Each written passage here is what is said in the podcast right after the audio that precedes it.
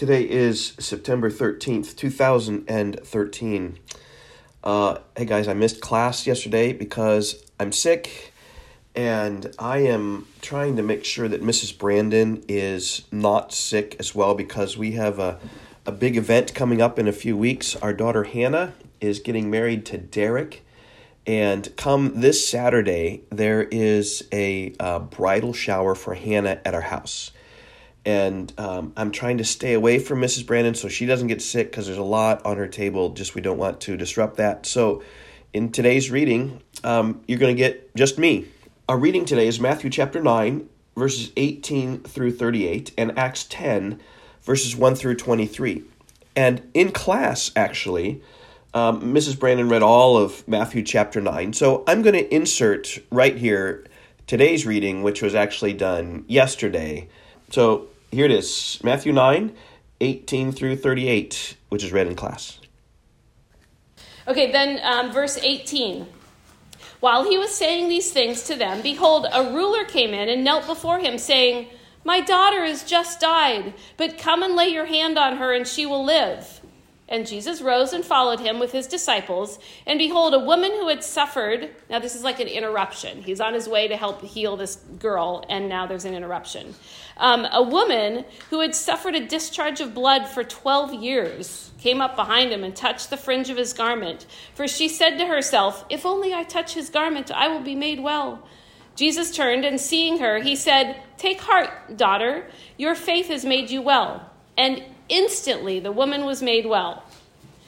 Now Jesus goes back to healing the girl. Um, and when Jesus came to the ruler's house and saw the flute players and the crowd making a commotion, he said, um, he said, Go away, for the girl is not dead, but sleeping. And they laughed at him. But when the crowd had been put outside, he went in and took her by the hand, and the girl arose. And the report of this went through all that district.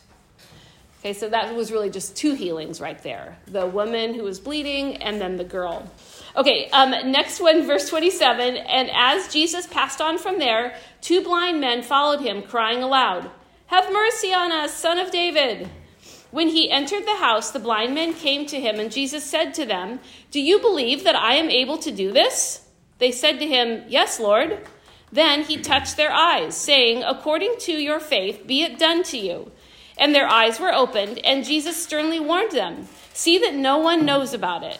But they went away and spread his fame through all that district. Okay, so now he just healed two blind men. Okay, then verse 32 as they were going away, behold, a demon oppressed man who was mute. That do you guys know what mute means? Can't speak. Yep, good job. Okay, so a blind man who, I mean, a demon possessed man who was mute was brought to him. And when the demon had been cast out, the mute man spoke. And the crowds marveled, saying, Never was anything like this seen in Israel. But the Pharisees said, He casts out demons by the prince of demons.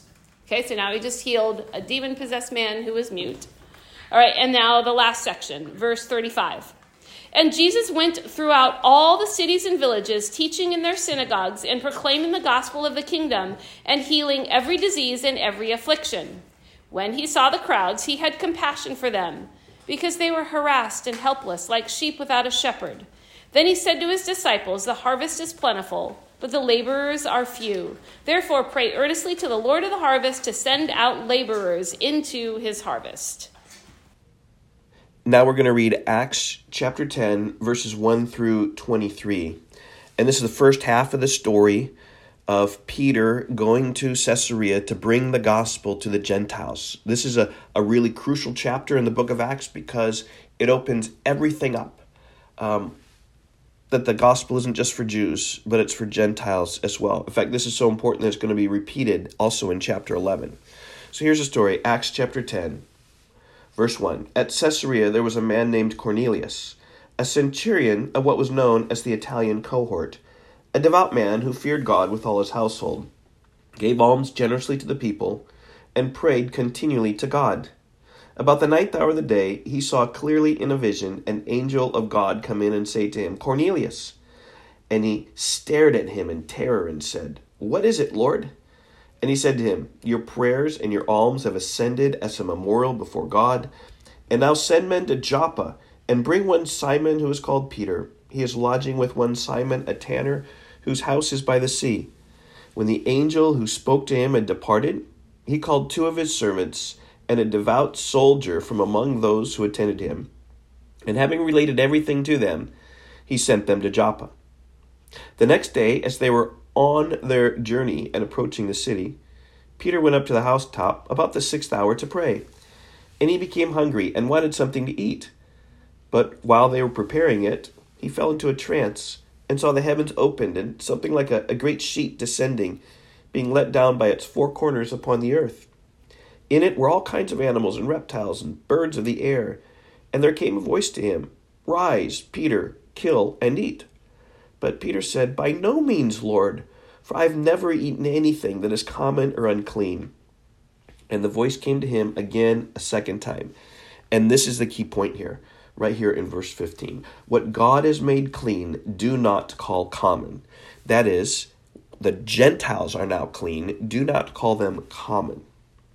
This happened three times, and three and the thing was taken up at once to heaven. Now while Peter was inwardly perplexed as to what the vision that he had seen might mean, behold, the men who were sent by Cornelius, having made inquiry for Simon's house, stood at the gate and called out to ask whether Simon, who was called Peter, was lodging there. And while Peter was pondering the vision, the Spirit said to him, Behold, three men are looking for you. Rise and go down and accompany them without hesitation, for I have sent them. And Peter went down to the men and said, I am the one you were looking for. What is the reason for your coming? And they said, Cornelius, a centurion, an upright and God fearing man, who is well spoken of by the whole Jewish nation was directed by a holy angel to send for you to come to his house and to hear what you have to say. So he invited them to be his guests.